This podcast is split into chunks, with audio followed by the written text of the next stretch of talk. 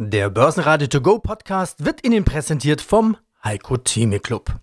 Werden Sie Mitglied im Heiko Theme Club. heiko-theme.de Börsenradio Network AG Marktbericht Der Börsenpodcast Im Börsenradiostudio Andreas Groß gemeinsam mit Peter Heinrich und Sebastian Leben. Man ist durchaus versucht zu sagen, dass sich heute die alte Börsenregel bewahrheitet hat, dass der Mai die schwächere Börsenphase einläutet, das Sommerloch sozusagen, das bis September dauern kann. Aber nur Sell in May, das ist dann doch sicherlich zu wenig. Denn die Unternehmensgewinne sprudeln, das haben wir heute wieder einmal eindrucksvoll gesehen. Das allerdings lässt die Sorgen größer werden, die Zinsen könnten steigen. Und dann kommt nämlich eine andere Börsenregel zum Tragen. Buy the rumors, sell the facts. Denn egal ob Infineon, Vonovia, HelloFresh oder TeamViewer, die Zahlen sind gut, die Aktien verlieren. Das im Fall von TeamViewer sogar schon fast dramatisch. Der DAX schließt zweieinhalb Prozent tiefer bei etwa 14.850 Punkten. Sie hören Auszüge aus unseren Interviews mit Wolfgang Trier von Softing, Philipp Vorndran, Kapitalmarktstratege von Flossbach von Storch, Wikifolio-Trader Thomas Schuster setzt auf künstliche Intelligenz, Carsten Klude ist Chefvolkswirt von MM Warburg, wir haben Matthias Krämer, Investor Relation Manager von Siemens Healthineers, außerdem Michael Finger von Technotrans, René Hofmann von Vonovia und den internationalen Anlagestrategen Heiko Thieme. Alle Interviews hören Sie außerdem in voller Länge auf börsenradio.de und in der Börsenradio-App. Grüß Gott, mein Name ist Philipp Vorntran von Flossbach von Storch. Wie lautet jetzt das Fazit? Wie stellen sich die Anleger jetzt auf? Was rufen Sie denen zu? Seid noch mutiger als bisher? Äh, das hat mit Mut relativ wenig zu tun. Denkt einfach mehr nach. Fragt euch, was das Renditeziel eurer Vermögensanlage ist. Und aus diesem Renditeziel leitet sich die Vermögensallokation extrem einfach ab. Wenn ich eben den Inflationsschutz als Renditeziel habe, dann weiß ich, ich brauche diese 4% Bruttorendite. Die ist mit der klassischen festverzinslichen Geldanlage, dem Kaufen und Hinlegen, hinten und vorne nicht zu erzielen. Ich muss einen überwiegenden Teil meines Vermögens in den eigenen vier Wänden in guten Unternehmen investiert haben.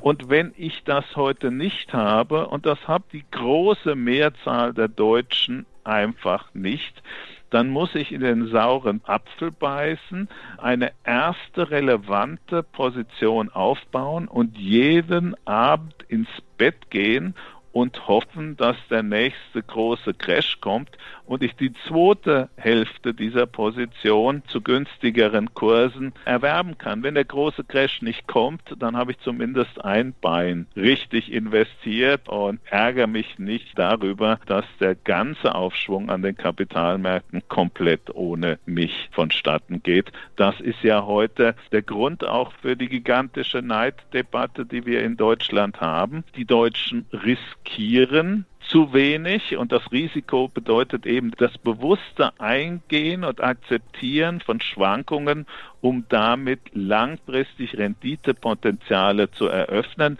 All diese Garantien, die die Deutschen bei der privaten Geldanlage, auch bei der Altersvorsorge regelmäßig einsetzen, kosten einfach viel zu viel, als dass man sich damit nicht die langfristige Rendite zerschießen würde. Seid rationaler und setzt bewusst Risiken ein, um langfristig Renditepotenziale zu nutzen. Mit Mut hat das meiner Meinung nach relativ wenig zu tun. Und hier die Schlusskurse vom Dienstag. Der DAX verliert deutlich, minus zweieinhalb Prozent. Schlusskurs 14.000 856 Punkte. 2,7 Prozent abwärts geht's beim MDAX, 32.042 Punkte der Schlusskurs. Der ATX dagegen verliert moderate 0,5 Prozent und schließt bei 3.237 Punkten. Heiko Thieme, globaler Anlagestratege. Und deswegen heißt die Antwort kurzfristig gesehen, Sell in May und Go Away. Nein, es ist zwar richtig zu sagen, zwischen Mai bis Oktober waren die Gewinne, und ich nehme die Wall Street in Antworten, das, was die Wall Street macht, machen mehr oder weniger, wenn auch mit Verzögerungen und Schwankungen, die anderen Börsen mit. Deutschland im Vergleich zur Wall Street ein Winzling. Winzling ist nicht mal 5% der Marktkapitalisierung von der Wall Street. Insofern ist es die große Börse, die den Trend vorgibt.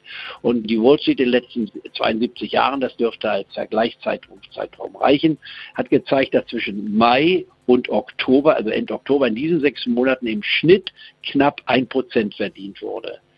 Wenn man jetzt dagegen den Anstieg nimmt von November bis Ende April, so kommt man auf einen Schnitt von 7,5 Prozent. Das ist immerhin das Siebenfache, wenn man so will, Siebenhalbfache, aber das Entscheidende ist das Sechseinhalbfache, Entschuldigung, aber das Entscheidende ist, die Zahl an sich heißt, man hat das 120-fache gemacht. Das heißt, wer mit 10.000 Dollar anfängt, ist im Mai bis Oktober, kommt auf 13.000 Dollar.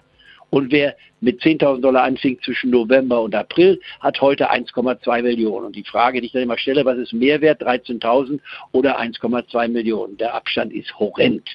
Es gibt Ausnahmejahre, wie das vergangene Jahr zum Beispiel, wo wir ja aufgrund des Crashes im äh, März äh, dann Tiefskurse hatten und man konnte dann von äh, Mai bis äh, zum Oktober über 10 Prozent gewinnen, aber man hatte nicht eine sensationelle Gewinnentwicklung, denn ein Großteil der Gewinne wurden dann schon wieder aufgeholt im April, nicht wahr? Aber es war ein Gewinn. Und man hatte in dem vergangenen Jahr, wenn man so zurückgeht auf den November 1919 19 bis 1920, Ende April, da war es dann eben ein Minus gewesen wegen des Crashes, den wir gehabt haben. Aber das Minus war nicht so stark, weil der größte Teil des Minus war im März. In anderen Worten, es gibt Ausnahmen, aber wenn man die Regel betrachtet, langfristig gesehen, hat es sich immer gelohnt, sich primär auf November bis April zu fokussieren. Und jetzt kommt meine äh, Differenzierung. Ich sage nicht sell in May and go away, sondern schafft Bargeld durch Gewinnmitnahme tatsächlich, weil ich es für sinnvoll halte, denn im Sommer gibt es sogenannte Schlaglöcher und Sommerlöcher. Um jetzt ein Bild zu formen, wir sind jetzt auf einer Autobahn gefahren von Ende Oktober bis Ende April. Äh, das könnte noch in den nächsten Tagen sich ein bisschen fortsetzen. Diese Autobahn war so sauber gefegt, die war so breit, da gab es keinen Verkehr, da gab es keinen Stopp, keinen Unfall. Es war genial. Und wir sind gefahren mit einer Geschwindigkeit nicht von 250 Stundenkilometern, sondern weit über 300 Stundenkilometer. Ob jetzt 300, 400 oder 500, das lasse ich mal offen. Aber wir wissen, dass eine Autobahn nicht endlos sein kann. Irgendwann hört es auch auf diese geradlinige Spur, die wir hatten. Und jetzt kommen wir auf einen Schotterweg. Der Schotterweg heißt, es gibt Steine, muss man vorsichtig sein, damit man. Mehr dazu gibt's im Heiko Thieme Club. heiko-thieme.club. Mein Name ist Carsten Kluth, ich bin Chefvolkswirt von MM Warburg und Co. in Hamburg und zuständig auch für die Vermögensverwaltung. Und es ist Mai, da kommt ja die traditionelle Sorge vor einem Rücksetzer oder einer Korrektur auf. Tatsächlich haben die Börsen ja aufgehört, sich an der Rekordjagd gegenseitig zu übertreffen, aber eine Korrektur sehen wir momentan auch keine. Stattdessen, ja, geht's mehr oder weniger seitwärts. Noch können also sowohl die Bullen als auch die Bären recht behalten. Herr Klude, welchem Lager gehören denn Sie an? Also ich gehöre dem Bullenlager an, ich glaube eher daran, dass es sich hier, was wir im Moment erleben, eher um eine Verschnaufpause handelt, dass aber der grundsätzliche Aufwärtstrend weiterhin intakt ist. Denn ich denke, dafür sind im Moment die Konjunktur- und Unternehmenszahlen einfach zu gut, um zu sagen, dass hier die Rallye, obwohl sie natürlich schon sehr weit gelaufen ist, aber ich glaube nach wie vor, dass die Rallye eben noch nicht zu Ende ist. Ja, die Unternehmenszahlen, die sind tatsächlich in den meisten Fällen gut. Wie erwartet gut oder noch besser als erwartet, muss man ja sagen. Aber ein Thema ist genau in diesen Unternehmenszahlen auch auffällig. Viele Firmen sprechen darüber, dass die Preise steigen. Es geht um Rohstoffe, Vorprodukte, Bauteile. Die fehlen oft ganz, dann steigt natürlich der Preis oder der Preis ist sowieso gestiegen. Man spricht wieder von Inflation. Und jetzt sehen wir das eben auch oder hören es in den Berichten der Vorstände. Bevor wir jetzt über den klassischen Reflex der Börse sprechen, wenn man über Inflation spricht, nämlich Fluchtreflex, äh, möchte ich erstmal bei den Unternehmen bleiben. Was bedeutet das für die Unternehmen? Höchstwahrscheinlich ja weniger Gewinn, weil höhere Kosten für Rohstoffe, Bauteile und so weiter eben nicht sofort an Kunden weitergegeben werden können. Stimmen Sie mir dazu? Prinzipiell schon, zumindest auf den ersten Blick ist das natürlich eigentlich die logische Schlussfolgerung. Auf der anderen Seite, wir hatten ja gerade schon das Thema mit den Unternehmensberichten angesprochen. Gut, die betreffen jetzt das zurückliegende erste Quartal. Auf der anderen Seite muss man ja sagen, auch in diesem ersten Quartal haben wir ja durchaus schon ordentliche Preissteigerungsraten erlebt. Nichtsdestotrotz ist es den Unternehmen, den meisten zumindest ja gelungen, ihre Gewinne ordentlich zu steigern. Also insofern ist dann tatsächlich die Frage, was bleibt bei den Unternehmen hängen, was kann man eben möglicherweise dann nicht an die Kunden weitergeben, was belastet die Gewinnmarge, wie groß ist das Thema vielleicht auch medial einfach aufgehängt. Natürlich, ich sag mal, wir lesen im Moment überall von Lieferschwierigkeiten, wir haben mitbekommen, Suezkanal, die Probleme Probleme, die es da gab, zu wenig Container, insgesamt natürlich Probleme bei den Chipherstellern, dass sie zu wenig Chips liefern können. All das lässt natürlich aufhorchen. Im Moment würde ich sagen, sind diese Probleme wahrscheinlich noch bewältigbar. Die entscheidende Frage wird, denke ich, immer sein, wie lange werden diese Knappheiten und diese Probleme anhalten? Sind das einige Wochen, einige Monate oder ist das tatsächlich ein längerer Zeitraum? Dass die Unternehmen darauf tatsächlich reagieren, indem sie vielleicht selber dann die Preise anheben müssen. Ich glaube, das wird meistens dann der Fall sein, wenn es ein, ein längerfristiges Problem ist, weil die meisten Unternehmen natürlich, ich sag mal, im Wettbewerb stehen und dementsprechend da natürlich auch immer nur begrenzt die Möglichkeit haben, hier vielleicht Preise zu erhöhen, weil das dann letztendlich dann eben doch auch immer zulasten ihrer Mengen dann gehen wird. Ja, mein Name ist Matthias Krämer, ich leite die Kommunikation bei Siemens Healthineers. Knapp 4 Milliarden Umsatz im zweiten Quartal, Steigerung von 13 Prozent und das ist mehr als erwartet, kommt gut an bei den Anlegern. Vor allem die Corona-Schnelltests, die bringen Umsatz. Ihr Chef Bernd Montag spricht von einem wertvollen Beitrag zur Bewältigung einer historischen Krise. Wie wertvoll ist denn der Beitrag für Ihr Haus? Na gut, wir haben zum zweiten Mal auch auf, nicht nur, aber auch aufgrund der Covid-19-Schnelltests den Ausblick angehoben haben. Ja, ich meine, man muss immer sehen, das ist kein Kerngeschäft, sozusagen jetzt ein, ein Beitrag, den wir leisten in dieser besonderen Situation. Und wir gehen jetzt davon aus, dass wir bis zum Ende des Jahres rund 750 Millionen Euro Umsatz mit diesen Covid-Schnelltests machen werden. Im Januar sind wir noch von 300 bis 350 Millionen Euro ausgegangen und jetzt gehen wir von einer guten Verdopplung aus. Ne? Also Ausblick für Umsatz und Ergebnis erneut angehoben. Bringen wir es nochmal auf den Punkt. Klingt aber auch so ein bisschen, als ob Sie Ihr eigener Erfolg überrascht hat, als ob Sie da nicht so im Vorfeld selber dran geglaubt haben, dass das sich so niederschlägt. In der Medizinbranche ist man ja tendenziell immer ein bisschen konservativ und ein bisschen vorsichtig und zwar aus guten Gründen. Ja, hat viel mit Menschen zu tun und da sollte man einfach sich dessen immer auch bewusst sein. Also davon daher sind wir grundsätzlich ein bisschen zurückhaltender. Ja, wir sehen aktuell natürlich Anziehen im Kerngeschäft, sowohl in der Labordiagnostik als auch in der Bildgebung. Das sind Röntgengeräte und das sind äh, Computertomographen. Da werden wir gleich nochmal ausführlicher drüber sprechen. Genau. Und immer so, wir, wir, wir haben jetzt diesen Effekt in der Größenordnung tatsächlich erstmal nicht eingeplant, aber wir freuen uns natürlich darüber. Wir freuen uns auch, was wir eben an gesellschaftlichen Beitrag hier leisten können. Ja. Und ich entnehme Ihren Worten, Sie sind sich auch durchaus dessen bewusst, dass das Geschäft mit den Schnelltests jetzt nicht so belastbar ist. Die Pandemie wird ja auch hoffentlich irgendwann vorbei sein und dann braucht die Testkits niemand mehr dann ja. Genau, das ist ja der Punkt. Ja, wenn wir ja sagen, es ist gut, dass wir die Fähigkeiten haben, hier zu helfen, ja, aber letztendlich wünscht sich einfach jeder, dass wir diese Tests nicht brauchen. Also mich als alter Siemensianer, das ist schon ein paar Tage her, das war noch zu Zeiten von UB Med, hat die Schnelligkeit und die Flexibilität der alten Siemens überrascht. Ist das das neue Markenzeichen? Wir können jetzt nicht nur Qualität, wir können auch schnell? Naja, wir haben ja einmal den Vorteil, und das ist ja auch das Versprechen, was wir zum Börsengang gegeben haben, dass wir hier agiler werden, dass wir schneller werden, dass wir jetzt die Prozesse ausschließlich auf unsere Kunden und auf ein MedTech-Unternehmen ausrichten und eben nicht mehr, sagen wir, Abstimmungsschleifen innerhalb eines Industriekonglomerats treffen müssen. Ja, und das ist eine der Konsequenzen, die wir sehen, dass wir auf solche Markttrends auch schneller und zielgerichteter und genauer reagieren können. Ja, also wenn Sie so wollen, wir lösen damit natürlich ein Versprechen ein, was wir vor gut drei Jahren gegeben haben. Und es ist schön, dass es sich auch in der Art und Weise der Erfolg materialisiert. Ja, vielen Dank. Mein Name ist René Hoffmann. Ich bin Leiter Investor Relations bei der Vonovia.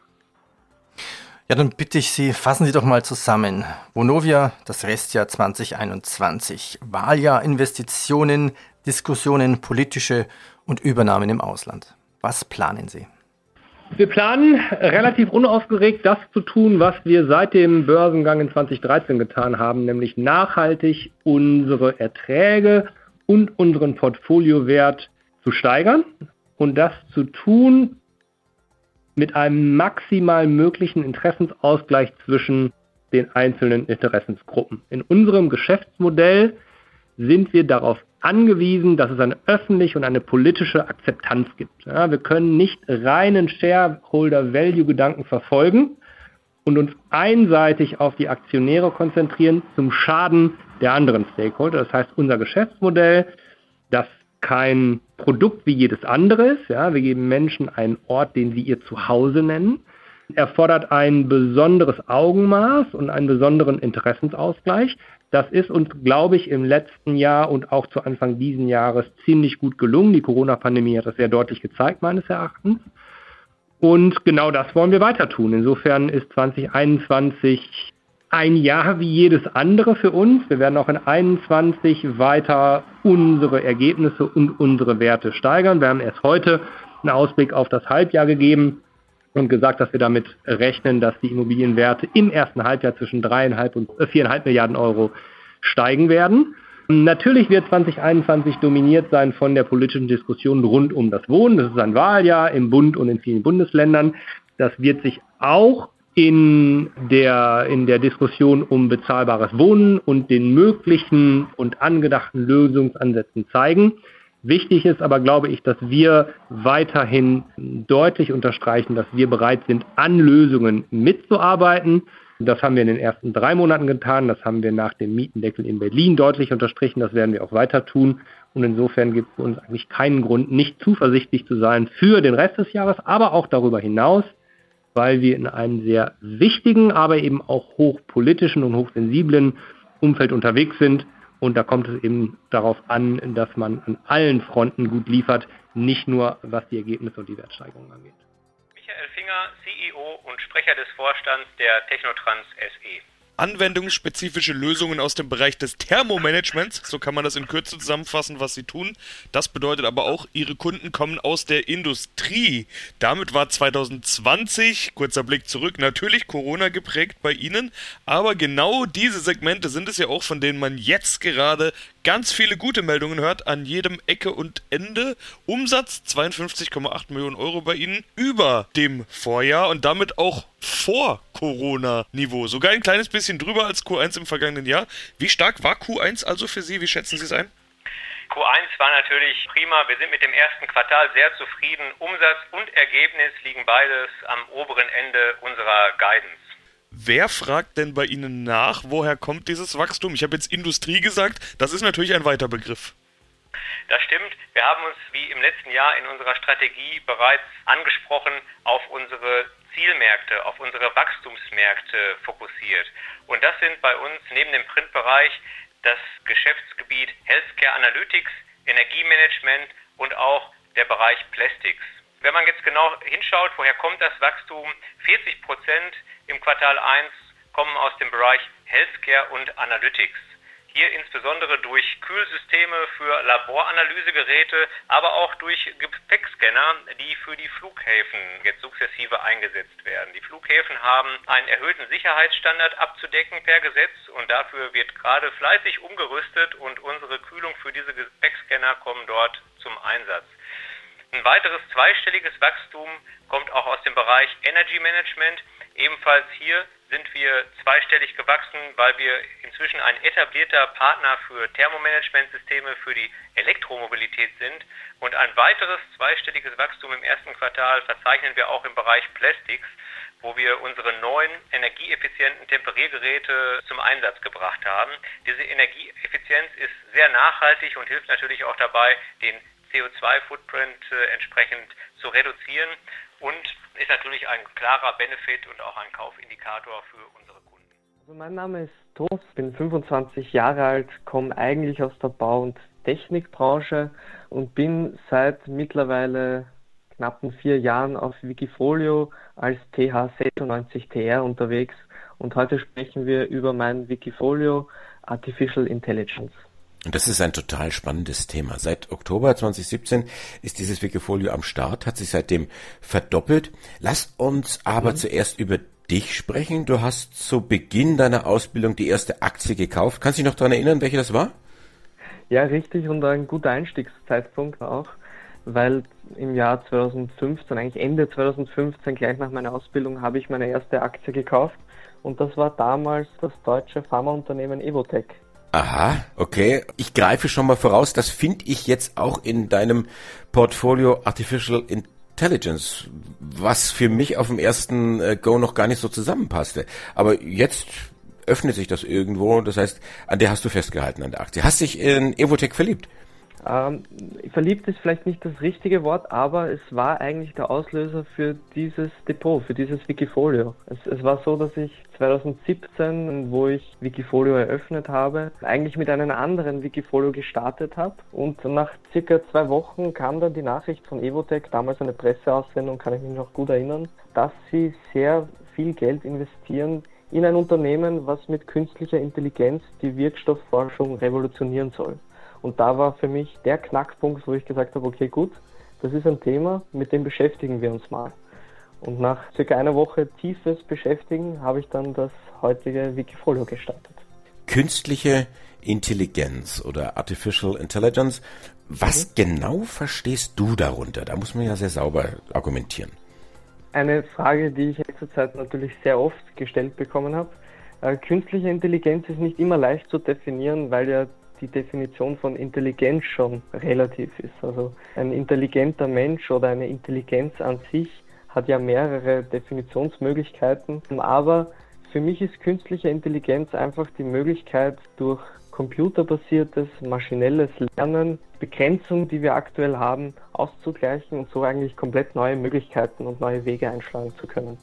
Was bei dir im Portfolio dabei sind, das sind ich will mal so sagen, natürlich die US-Big Techs wie eine Apple, Google, Facebook, Microsoft, Amazon. Das findet man im Prinzip in jedem gut sortierten Tech-Depot. Ist das für dich so der Stabilitätsanker? Ist das so eine Art Versicherung? Richtig, also man sieht auf meinem Depot ganz gut, dass ich so drei Gewichtungsklassen habe. Ich habe die die Big Player in dem Business und die Big Player generell im, im Tech-Business äh, relativ hochgewichtet, so um die 10 Prozent und habe dann eigentlich abgestuft mit immer höher werdendem Risiko verschiedene Beiwerte zugemischt, die in diesem Bereich künstliche Intelligenz sehr stark vertreten sind. Wolfgang Trier, Softing AG. Unser letztes Interview hatte die Überschrift, wenn es so weitergeht, wird es sicherlich kein schlechtes Jahr. Das ist natürlich eine Steilvorlage für meine Anknüpffrage. Ging es denn so weiter? Im März hatten Sie ja angekündigt, dass Sie den Schwung aus Q4 ins neue Geschäftsjahr mitnehmen können. Ja, also das Jahr hat ganz eindeutig ausgezeichnet begonnen. Wir haben vieles, was wir unter Mühe noch in dem 2020er äh, Jahr angestoßen, vorbereitet haben, tatsächlich jetzt schon im ersten Quartal weiter ernten können und haben auch den Schwung mitgenommen. Und ja, ich denke, das Ergebnis kann sich sehen lassen für die Zeit. Wir hören ja gute Nachrichten von Konjunktur am laufenden Band, also vor allen Dingen Automobilindustrie und Industrie generell senden positive Signale. Genau das sind ja Ihre Kunden. Haben sich die Aufträge denn dementsprechend entwickelt? Zuletzt waren genau diese Aufträge ja doch etwas unter Vorjahr, als wir zuletzt miteinander gesprochen haben. Jetzt ist wieder Wachstum da, plus 15 Prozent habe ich gesehen, 24 Millionen Euro im Vergleich zum Vorjahr. Aber ist das die von Ihnen erwartete Erholung? Also man sieht ganz klar Erholungstendenzen, das ist keine Frage. Es hat sich aber sehr, sehr viel verändert und gewandelt und man muss diesem Wandel vorausgehen und mitgehen, sonst wird man auch von den Verbesserungen, die jetzt anliegen, nicht profitieren können.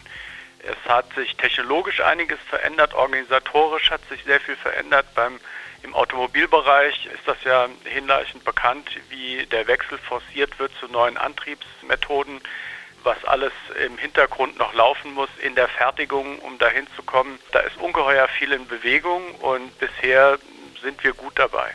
Vor allen Dingen im Autobereich haben sie sich ja Hoffnung gemacht, beziehungsweise uns Hoffnung gemacht im letzten Interview. Sie hatten Nachholeffekte und Basiseffekte angesprochen. Vor allen Dingen Global Matics hatten sie als wichtigen Faktor genannt, die Telematik-Tochter. Von wo kommen denn jetzt die Aufträge? Also die Hauptaufträge, die wir jetzt im ersten Quartal hatten, sind in erster Linie aus dem Bereich der Industrieautomation, aber auch von unserem kleinsten Segment, der IT Networks, gekommen. Wir haben äh, klare Erholungstendenzen im Bereich Automotive, aber Sie dürfen nicht vergessen, wir sind im letzten Jahr, nur mal, um da so eine Hausnummer zu nennen, von etwa 17 auf 10 Millionen eingebrochen im Umsatz.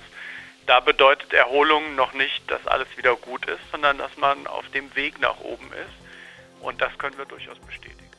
Das Team vom Börsenradio sagt jetzt Dankeschön fürs Zuhören, wo immer Sie uns empfangen haben. Ich bin Andi Groß. Börsenradio Network AG. Marktbericht. Der Börsenpodcast. Der Börsenradio To Go Podcast wurde Ihnen präsentiert vom Heiko Theme Club. Werden Sie Mitglied im Heiko Theme Club. heiko-theme.de